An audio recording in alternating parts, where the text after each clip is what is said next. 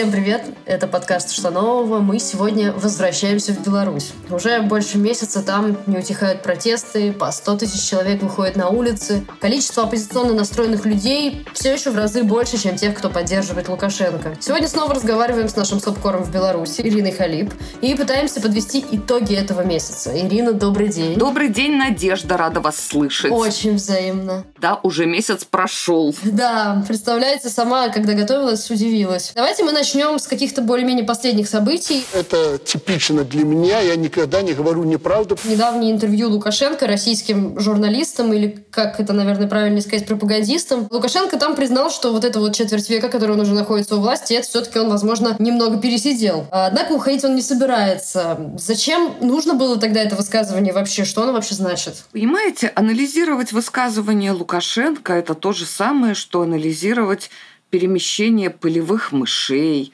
движение облаков. Не нужно в этом искать ту логику, которой нет. Мыши двигаются, потому что ими движут инстинкты, и безусловные и условные рефлексы, понимаете? Облака двигаются, потому что их гонит ветер. То есть это явление того же порядка. Все, что говорит Александр Лукашенко, нужно не просто делить на 16, нужно воспринимать как некие звуковые волны, не несущие никакой смысловой нагрузки. Ага, ну то есть мой следующий вопрос по факту нивелируется, потому что он был про какие-то последнее время появляющиеся высказывания у Лукашенко про конституционную реформу, досрочные выборы. Короче говоря, это все всерьез воспринимать не стоит так? Как тогда вы вообще видите какой-то возможный отход Лукашенко от власти? Он сам никуда не уйдет. Тут, по-моему, все в этом согласны, и при разности подходов все понимают, что добровольно он не уйдет, добровольно он не уступит. Все эти истории про конституционную реформу, это, ну, извините, это для того, чтобы заболтать заболтать, заговорить, чтобы люди еще полгода, вот как мы сейчас с вами обсуждали, а что он имел в виду, а во что это выльется, а как это будет, а не как это не будет. Понимаете, Лукашенко сам не уйдет, к сожалению, его можно только отстранить от власти. Как это сделать? Вопрос второй. Конечно, мне хотелось бы сказать о том, что революции не бывают с белыми ленточками, с шариками, с цветочками и так далее. Понимаете, это все-таки отстранение от власти тирана совершенно другая история. Но, опять же, учитывая, что в Беларуси уже имеются уголовные дела за призывы к насильственному свержению конституционного строя, Давайте я не буду говорить. В общем, сами все понимаете каким образом он должен быть отстранен. Других вариантов я не вижу. Давайте тогда обсудим такой момент. Это вот история вообще какая-то странная взаимоотношения с российской вот этой вот пропагандистской системой. То государственные каналы осуждают Лукашенко, да, вначале была какая-то такая риторика, потом все вдруг меняется, к нему едут разговаривать, значит, все, вся эта элита российской пропаганды. Как этот поворот вообще произошел? Это какой-то закулисный договор или как вы это видите? Понимаете, Россия всегда приходила ему на помощь. Вот всегда не было еще случая, чтобы Россия его не спасла. Все, что происходит в промежутках между этими актами спасения, это какие-то конфликты, поливание друг друга помоями, дрязги, угрозы, шантаж. Но в критических случаях все равно российская власть приходит на помощь. У меня в принципе, этому есть одно самое простое объяснение. Понимаете, Россия не заинтересована в смене власти в Беларуси по одной простой причине. Вот сидит некий условный россиянин на диване и понимает, что Владимир Путин – это навсегда. Он видит то же самое у союзника, так сказать. если вдруг в Беларуси что-то меняется, да еще меняется по воле народа, он может призадуматься, а черт возьми, действительно, а может быть, так бывает? А так можно? Если сегодня Беларусь рухнет, следующая будет Россия. А может от нас что-то зависит? Зачем этому среднестатистическому россиянину такие мысли? Их не должно быть, поэтому лучше поддержать Лукашенко. Опять же, и надеяться, что он будет за это благодарен. Не будет он благодарен. Вот еще интересный момент, э, последний, что мы поговорим по поводу отношений с Россией. Вот Лукашенко говорит, что если не я, то придут, значит, срочно русофобы, и вообще отношения между братскими народами порушатся. При этом Тихановская же говорит о том, что наоборот, важно не позволять пропаганде испортить отношения России и Беларуси и так далее. Давайте не позволим пропаганде отравить взаимоотношения между дружественными народами, а нечестным политикам ударить по интересам как Беларуси, так и России. Поддержите белорусский народ. Где эта золотая середина с какой-то истинной? Есть какие-то русофобские настроения или их нету? В Беларуси никогда не было русофобских настроений. Никогда. А с чего Лукашенко их берет тогда вообще? А он их придумывает. Понимаете, он их сочиняет. Он, можно сказать, импровизирует на ходу. Причем, понимаете, во все времена на Западе он объяснял, что он является гарантом независимости, потому что если не будет его, придет Россия. Придут зеленые человечки, вежливые люди, их там нет, и ну вся эта тусовка, и немедленно аннексирует Беларусь. И будут стоять вот э, российские зенитно-ракетные комплексы прямо в Бресте на границе с НАТО. То есть Запад он пугает тем, что придет Россия, соответственно, Россию он пугает тем, что придут русофобы и немедленно обнесут ту границу между Россией и Беларусью колючей проволокой и так далее. То есть, знаете, это, в принципе, основа его политики. Он Запад и Россию пугает друг другом. Весь первый блок у нас разговора получился про то, как Лукашенко восхитительно выдумывает разные дела. Давайте поговорим про Колесникову, ее исчезновение. Что сейчас об этом известно? Как это вообще произошло? Сегодня уже стало известно, что Мария Колесникова находится в СИЗО номер один города Минска на улице Володарского в рамках уголовного дела, которое возбуждено по факту призывов к свержению конституционного строя. Вот то самое уголовное дело, о котором я упоминала в самом начале нашего с вами разговора. Мария Колесникова находится в СИЗО. Ее позавчера утром похитили, действительно силой посадили в какой-то фургон, микроавтобус возле художественного музея. И только вчера стало известно, что ее хотели отправить за границу, то есть э, вынудить ее уехать.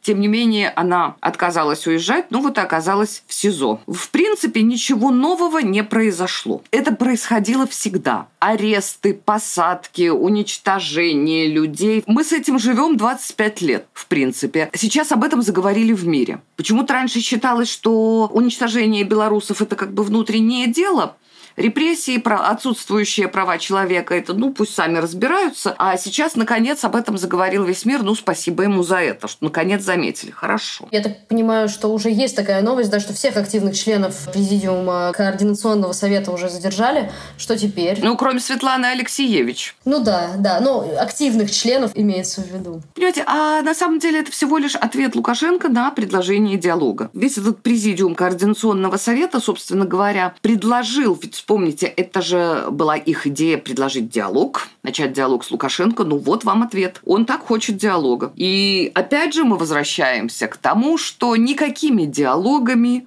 его с места не сдвинуть. Это совершенно бессмысленная трата времени, трата сил, трата человеческого терпения. И я бы еще хотела подчеркнуть, что Координационный совет не имеет никакого отношения к уличным протестам. Понимаете? Люди выходили, выходят и будут выходить. Вот в чем штука. И я надеюсь, что в конце концов эти протесты приведут именно туда, куда нужно.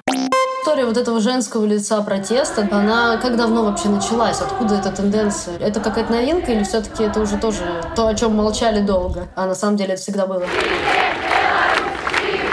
Конечно, это было всегда. Естественно, просто в те времена не было телеграм-каналов. И не мог каждый прохожий на улице снять видосик идущих женщин и запулить его в телеграм-канал. Всегда в Беларуси женщины шли впереди. Нина Богинская с бело-красно-белым флагом и своей фирменной репликой «Я гуляю!» Гуляет так по Минску уже 25 лет. Извините меня, сколько флагов у нее отобрали? Страшно представить себе, у нее отобрали дачу, потому что ее арестовывали много раз, ей присуждали штрафы, но ей 73 года, так сказать, из уважения к возрасту ее не сажали на 15 суток, присуждали ей штрафы. Поскольку она не в состоянии была их выплатить, у нее просто отобрали дачу в порядке принудительного исполнения. Извините, это как раз то женское лицо белорусского протеста. Майя Кляшторная, которая с 96 -го года в первых рядах несла иконы. Кристина Шатикова, чья рыжая голова всегда была в первых рядах. Она умерла несколько лет назад, к сожалению, умерла от онкологического заболевания. И мне очень жаль, не успела увидеть того, что происходит на улицах Минска сейчас. Женщины всегда были впереди. Женщины всегда отбивали мужчин, которых пытались затаскивать в автозаки. Мы его защищаем, женщины. Это норма для Беларуси. У нас такие женщины, да.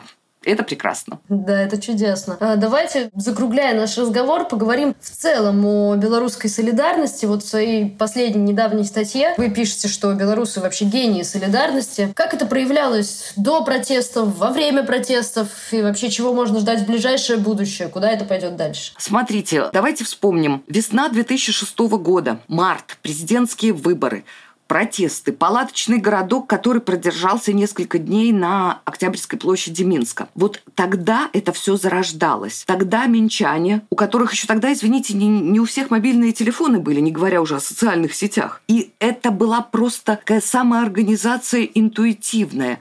Минчане после работы запасались бутербродами, теплыми вещами, пледами ехали на площадь, чтобы все это передать жителям палаточного городка. Но это, это начало. Потом а, был 2010 год, когда в день выборов все кандидаты в президенты оказались в тюрьмах. Тогда офис партии БНФ, Белорусского народного фронта, стал таким стихийным знаете, пунктом сбора, пунктом сбора помощи. Вот туда приходили люди, приносили деньги на адвокатов, приносили деньги на передачи, приносили продукты, э, приносили игрушки для детей, у которых арестовали родителей. Тогда произошла некая кристаллизация вот этой самой солидарности. А сейчас она просто уже достигла, если так можно выразиться, своего совершенства. Вот уже действительно все помогают всем. Это замечательно. Какие-нибудь истории из нынешнего протеста расскажите, как это работает, про «все помогают всем». Ну вот смотрите, что происходит. Сейчас, слава богу, есть социальные сети, есть телеграм-каналы. Даже при неработающем интернете многие успели установить вот псифон или какие-то VPN, которые позволяли, да, не выходить в интернет, но, по крайней мере, каким-то образом добираться до Телеграма. Люди скидывали туда информацию, где открыт подъезд, где какой код. Сообщали свои пароли Wi-Fi. Вот на улице такой-то, в доме таком-то, подъезд такой-то, пароль вот этот. Люди открывали двери, чтобы те, кто убегает от ОМОНовцев, те, кто убегает от карателей, могли спрятаться. Люди выставляли на скамейке возле своих подъездов во дворах воду, бутерброды, медикаменты, бинт, йод, все, что могло понадобиться. Таксисты возили бесплатно. При этом владельцы э, служб такси компенсировали им эти поездки. То есть это был тот случай, когда диспетчеры рассылали всем водителям сообщение, пожалуйста, если будете ехать с Окрестина или из СИЗО с Володарского, не берите денег с этих пассажиров. Вам все будет компенсировано. Вот все эти расходы на поездки. Это действительно что-то что-то невероятное. Раньше не было таких масштабов. Раньше не было таких масштабов протестов, раньше не было таких масштабов солидарности. Люди, которые не хотели пускать своих детей учиться в те школы, в которых располагались участковые избирательные комиссии, там, где учителя подписывали вот эти липовые протоколы якобы о победе Лукашенко. Эти родители уже собрались, их несколько тысяч, они уже устраивают родительские кооперации, то есть, понимаете, детей переводят на индивидуальный план, уже их не пускают в ту школу, где врут в ту школу, где учителя фальсифицируют выборы. Они собирают маленькие группы, скидываются на репетиторов и устраивают такую вот ну, такие, знаете, мини-частные школки сами для себя. Раньше никому и в голову такое не могло прийти. Понимаете, тут солидарность, приправленная смелостью, приправленная отвагой. То, чего не было раньше. Желание свободы оказалось сильнее страха. Желание изменить ситуацию оказалось сильнее инерции. Желание жить в свободной европейской стране оказалось сильнее привычки. И я верю, что мы победим. Может быть, не сейчас, не сию секунду, не сегодня и даже не завтра. Но уже пошел обратный счет. Спасибо вам, Ирина. Со мной была Ирина Халип, наш субкор в Беларуси. А это был подкаст «Что нового?». Меня зовут Надежда Юрова. Как мы, собственно, и обещали, мы продолжаем держать вас в курсе происходящего в Беларуси. Будем продолжать. Подписывайтесь на нас, чтобы ничего не пропустить. А еще не забывайте, что нас можно слушать также на YouTube-канале. Ирина, еще раз спасибо огромное за разговор. Спасибо большое, Надя. Все чудесно поговорили. Спасибо, что дослушали нас. Всего доброго.